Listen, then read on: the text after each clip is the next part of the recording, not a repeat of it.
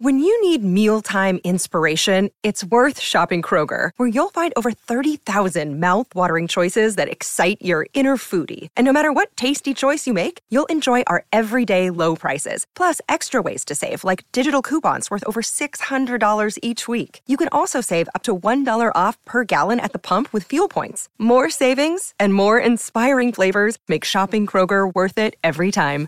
Kroger, fresh for everyone. Fuel restrictions apply. Serie A Chronicles is a Media Chronicles production.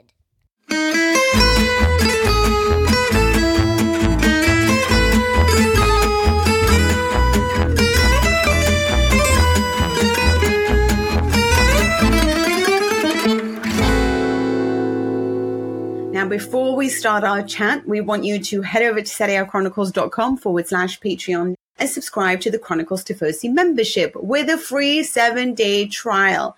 Get priority access to every episode and voice note before the rest of the world. Plus, no ads and bonus Patreon only exclusive episodes and video episodes.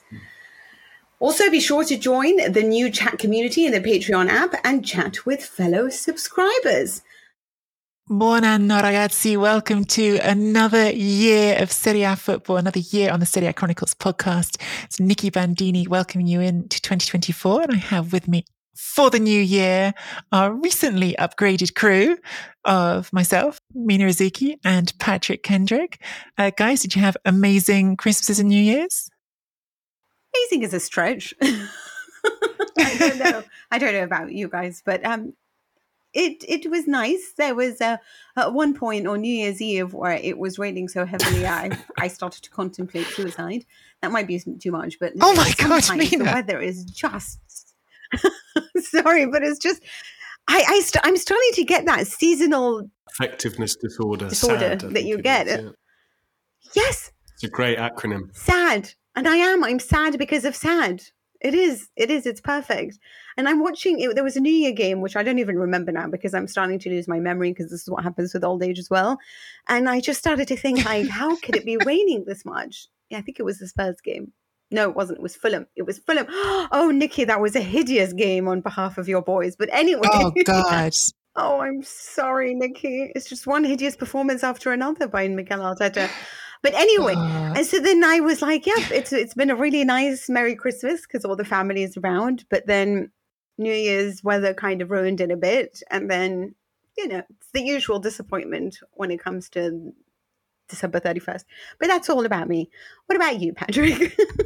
Well, I, I actually have a bone to pick with Patrick. I need to I need to cut Patrick off because we need to talk about something. Ah, yes, let's hear it something very important, which is that Patrick, who um, was actually just telling us before the show that he had a couple of not such um, good episodes of luck going back home to England for Christmas. So he went to Naples for Christmas this year. Great choice. Uh, he was treating himself at Christmas to some pizza fritta. Again, great choice. But for some reason, he chose to come at tortellini and brodo.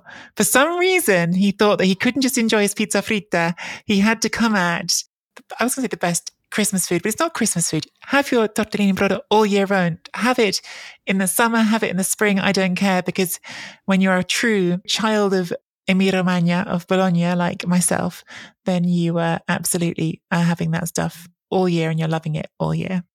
I think it is, it's sort of like the, the Ronaldo Messi debate, although it pains me to try and put you know tortellini and brodo in that category because uh, but you know it's you're not content simply to say Cristiano Ronaldo is the best player of his generation. You then have to denigrate the other one as well to sort of justify your point. So for me it was like pizza fritta. I mean it's nailed on as the best Italian you know food on Christmas Eve but as soon as someone came back at me with with a rival, then I feel you have to sort of step in and also slate them. So that's why uh, I don't think Tortellini Brodo would have necessarily felt my wrath had it not been for people leveling at me as a possible.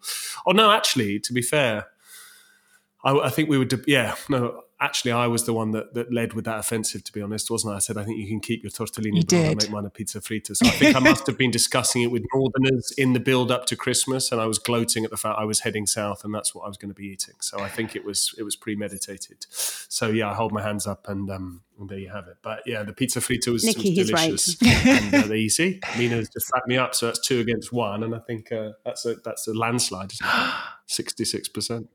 Well, this is outrageous. Um, I would like to be backed up by our listeners. Listeners, hopefully you've had the pleasure in your life to go to Bologna or nearby places and to enjoy proper pasta. And you can all tell Patrick how wrong he is. But in the meantime, we should probably start talking about the football. Uh, Juventus Roma, Patrick, uh, this was part of your festive uh, feast was uh, doing commentary on this game. It was a fascinating setup, I suppose, between the two teams who we know love to win a cortomuso. That might be Max Allegri's phrase, but we certainly know Jose is not afraid of going for those 1 0 results in, uh, or even nil nil results some of the time against uh, the big clubs. It, it was a cagey game. It felt to me like perhaps Roma felt like they were getting the better at the start of the game, but somehow it also felt to me like, yeah, but you knew that in the end, it's Max Allegri and his Juventus team know how to do this better.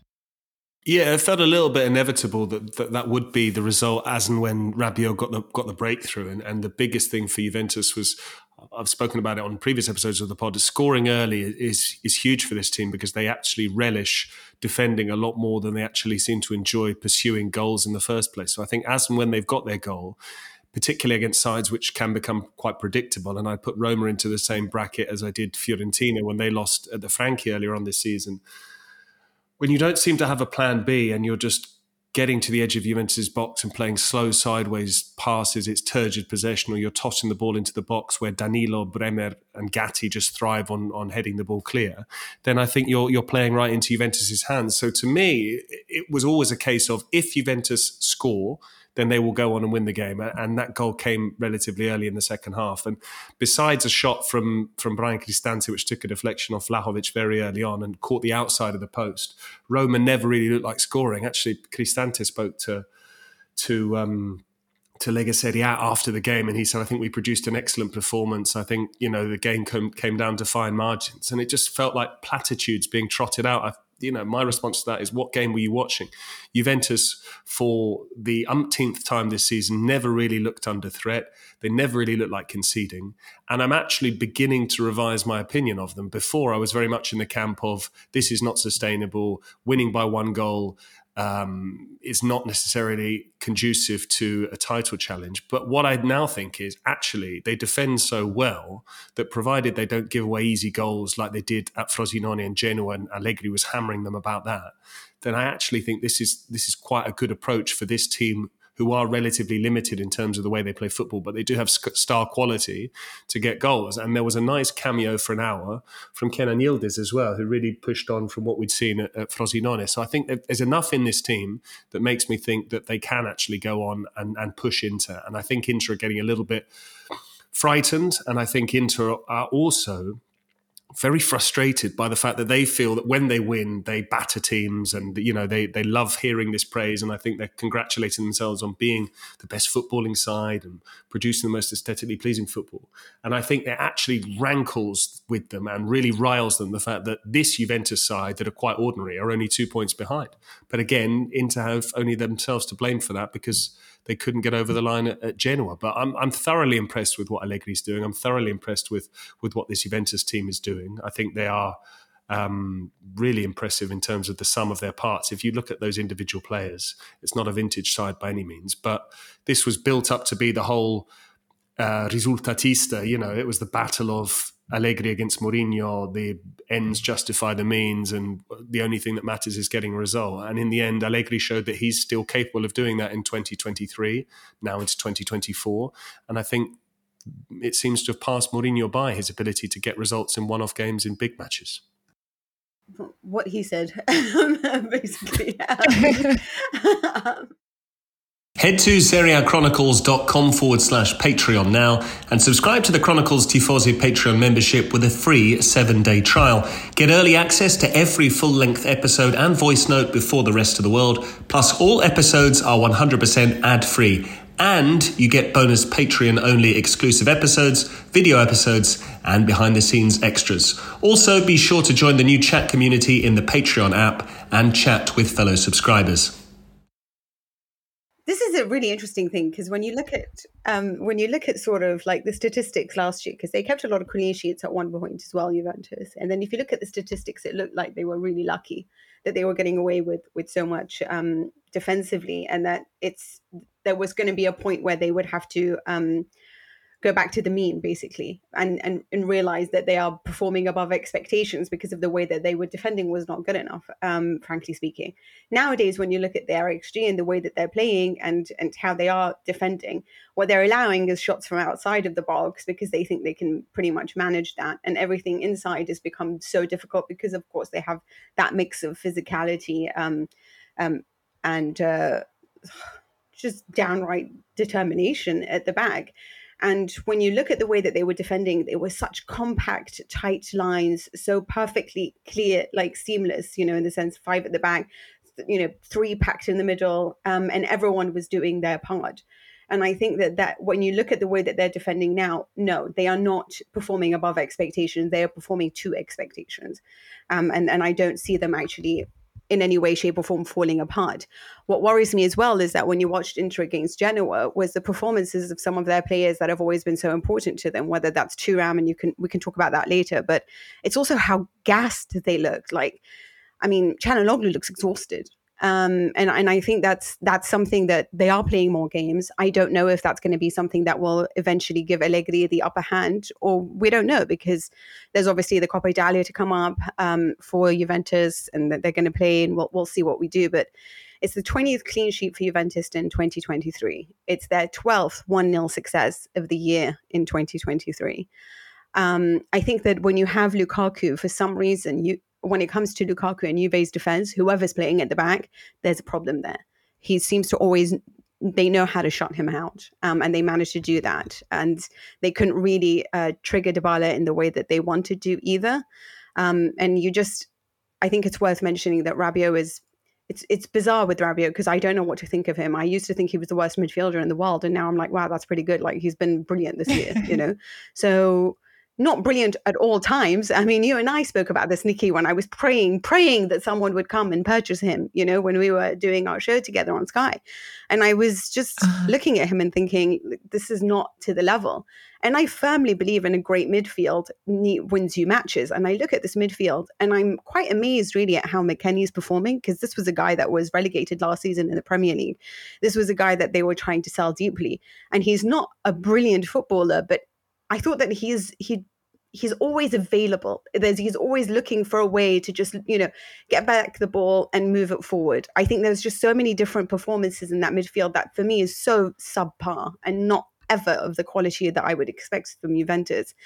And yet here's the side that's managing to just use its will and its mentality to get to get further. And the fact is is that all Allegri could talk about in his post match conference is the fact that there's another kid that he wants to introduce called Nonge that he hasn't had a, um, an opportunity to launch yet. And I think that tells you everything that you need to know. This isn't a team built on in, investing well in the market because the players that, you know, like Pogba that they did try to bring or Vlahovic haven't necessarily well, Pogba hasn't been available and Vlahovic is in and out of the team. But this was a great performance from him this is a team that's really looking to the to their squad, to their youth, to make a difference, and they are making a difference. And I, that is what I think that Allegri constantly gets hassled about. Oh, you don't know how to develop players. Oh, you don't introduce youth. I don't know. I think he knows how to do both of them. And I think that the proof is in the pudding. We just need to see the performances this year. And Yildiz looks like a, a superstar in the making. I don't even think Juve can keep this guy anymore.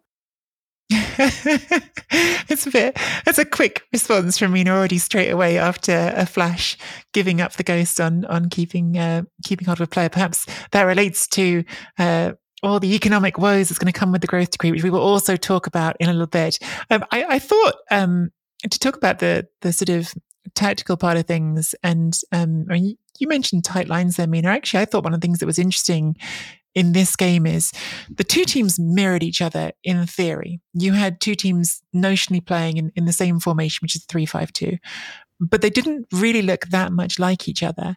And actually, to me, that's because Roma's mid, uh, well, say Juventus' midfield was much more fluid than Roma's. Juventus' midfield had runners. Juventus' midfield had Rabiot, had McKennie willing to get up and down and connecting with the forwards, and the forwards willing to drop back and, and take space. That Roma midfield three, they're solid. Paredes, Bove, Cristante, but there was no mm, action from it. There was no up and down. And and when Cristante was was talking about, oh, this game could have gone either way. Look, he hit the woodwork at the beginning of the game, but after that, I'm I'm completely in agreement with Patrick because it felt like the idea was hold your lines, and it almost felt like that extended the attack. You've just got get the ball to Lukaku and Dybala and, and hope they do something, which I can see why that would be the formula because, frankly, that formula has worked plenty for Roma this season, but it's not a good enough formula for top level football, for elite level football, I think in 2023. 2024, I should say now. It was still it was still last year when this game happened. I think that for all the criticism of Allegri's football, some of it, which I think is still justified, I, am not willing to go all the way to this team is suddenly now in in this uh, um, perfect mode just because it wins every game one 0 But there's there is a much more natural fluidity and um, therefore unpredictability, I think, to this Juventus team than there is to Roma, even though they are still a cautious team, perhaps. And I think that's how you get openings like Rabiot running through for that goal, even if it has meant perhaps that you haven't had quite as productive seasons from the centre forwards um, as, as Roma's have, where there's so much focus on getting the ball to them. I think that mostly what I, I wanted to say in that is that I agree with you. I think what Juventus have is youth. And there was a lot of talk in the summer about how best to use that. And in the beginning, it was a case of let's try to press and harry every opponent in front of us. And that's how they played. You remember in their first few matches, you could see that there was a different way of approaching this. It seems like Allegri to, then just said, like, let's let's revert to type. Let's make sure that we have a, a good defense. But it was clear that his in what he wanted to do in the first half was to leave the ball to Roma and see what they could do um, and you know play sort of a, like you know you take the ball let's see what you can do. We can get a goal and then just defend and most importantly we can introduce Chiesa afterwards and then is a great counter-attacking player as well and that gives us another hand that, that if we hadn't scored a goal then perhaps he can do something by lo- launching something going forward. And that's it's it's clear that there's you know like there's a obviously a rotation up front. There isn't really other than players like Rabiot for example and Bremer at the back that up, up front it keeps changing and we keep seeing different plans whether it's Yildiz up front was it Kean um, obviously Vlahovic and Chiesa and there just seems to be this way of trying to use it as much as possible. There isn't a clear plan. There isn't a clear team right now for Juventus because the midfield is all over the place and the attack is all over the place. Yet everyone understands what they're going to do off the ball and everyone seems to know what to do on the ball and I think that's what's impressive. But I don't also think that it's a very beautiful team going forward. I just think it's a very pragmatic and intelligent team. And that is how you sort of know an Allegri side. Like it's not one that I watch and think, oh, this is champion football. Like I did I did a show with with BBC just before the game and I said to them, this is a 1-0 victory for Juventus. It's just it's so clear because this is just what they do. And they're gonna know how to do it against a side that doesn't have as much creativity up front. I essentially agree, and I think that's kind of the, um, the, the the point that I was getting at, and and I think what seems like all of us thought of it with this Juventus team in this sort of matchup against Roma is, um, there's just there's just more to Juventus than there is to Roma. There's more ideas um, than there is, even though they might on the surface sometimes look the same. And I I suppose then I do want to turn to the opposite side of that coin, which is, is this not just more grist for the mill of Mourinho is a busted flush. I thought the lack of ideas this Roma team had was was really sharp contrast because they had more of the ball. They had a lot more of the ball. They're not the first team to get it against Juventus, but they they didn't really have any great plan for what they were going to do with it. No plan whatsoever. I think uh, in the first half, until he tired and came off after an hour, the ball was their plan was play the ball to Paulo Dybala, who dropped into the right hand channel, and ask him to try and do something by bending a ball into the back post and either getting a runner in, and none of the runners ever timed their run correctly, be it Bove or Zalewski, a couple of the kids from the academy, or Lukaku has just absolutely been as spot on. He has been so ineffectual against Juventus, and it's nothing new. And Bremer seems to thrive against him, and that's not unique to Juventus, by the way. That was my co-commentator for the game, Manuel Pascali, who used to be Kilmarnock captain and centre centre back himself, he said exactly the same. He said he remembered every time Inter would play against Torino when Bremer was there. Lukaku would just be completely anonymous, and, and Bremer nullified him again, and he seems to relish coming up against him. And Bremer, by the way, just take the opportunity. I know this is a point about Roma, but Bremer's second season at Juventus has been absolutely outstanding. That's why he's earned a contract extension. But coming back to Roma, mm-hmm. it was very predictable, and Allegri loves predictability, especially when it comes to how to how to defend. They never got in behind Juventus, who admittedly sat deep, allowed Roma to have the ball. The second half, when the last 20 minutes or so, Juventus put just two banks of five there and said, break us down. Here's the ball. And no one did. Dybala had gone off the pitch by then, and, and there was just absolutely nothing. Um, they, they, never looked like scoring. The closest they came was a header from Azmoun, which was a really low percentage. Even then, he did well to generate the power he did on it. And Pellegrini came on and he'd been an impact sub against Napoli, didn't really offer a great deal. I just don't think this Roma side knows exactly what they should be doing. I don't think this Roma side believes a great deal in in what their coach is coming up with. I think it's still too much of a reliance on we're going to have a goal scoring Lukaku and we're going to have a creative force in Dybala, and between them, they will win us more matches than than we'll lose, which is a fine approach when you're playing against 13 or 14 of the teams in Serie A. But we've consistently seen for Roma, Napoli win notwithstanding, that when they come up against the, the bigger sides, they just don't seem to have a way of breaking them down. They didn't score against Inter. They didn't score against Lazio in the derby. There's just been countless occasions when they just don't ever really look like producing a great deal. Even then, a lot of their numbers have been bolstered elsewhere. You think that their goals for tally is helped by them scoring seven against Empoli. If you take that seven off, then you look at their numbers. It's it's it's just not great to be honest. And I don't really know beyond them playing a through ball to Lukaku or Dybala shooting from outside the box or beating a couple of players. I don't really know what Roma's plan is. I don't watch them and, and get excited. I don't ever think this is going to be the because all of the build up to this game was Roma won impressively against Napoli. Have they taken the next step? Is this team finally ready to show that they can not only beat the teams they're expected to beat, but also thrive in these six pointers and beat their rivals? Something they haven't done in under previous management. They didn't do it under Paulo Fonseca. Mourinho was brought in to do that. And he just hasn't been able to do that, despite huge investment, despite lots being spent on wage bills. I know people will say they haven't spent a lot in terms of the way they've structured the, the various deals, but at, at no stage do I get excited about this team whatsoever. And I think if you can't get excited about them when they're playing against Juventus, which has historically been quite a nice, tasty rivalry for the last 20 years in, in Serie A, beyond that as well, and the fact that they're on the back of just beating Napoli, then I don't know when you're going to get excited about them, to be honest. And I don't really know how this changes. It all feels very stale. Unfortunately, it has to be said, after another disappointing result for Napoli at home against Monza this weekend, are we even really still looking at results against Napoli and thinking of them as particularly landmark results in a season for some teams? I mean, Napoli are the champions of Italy, but they're also currently eighth in the table for a reason. They've, they've dropped a lot of games. They have. It's just it's just the reality.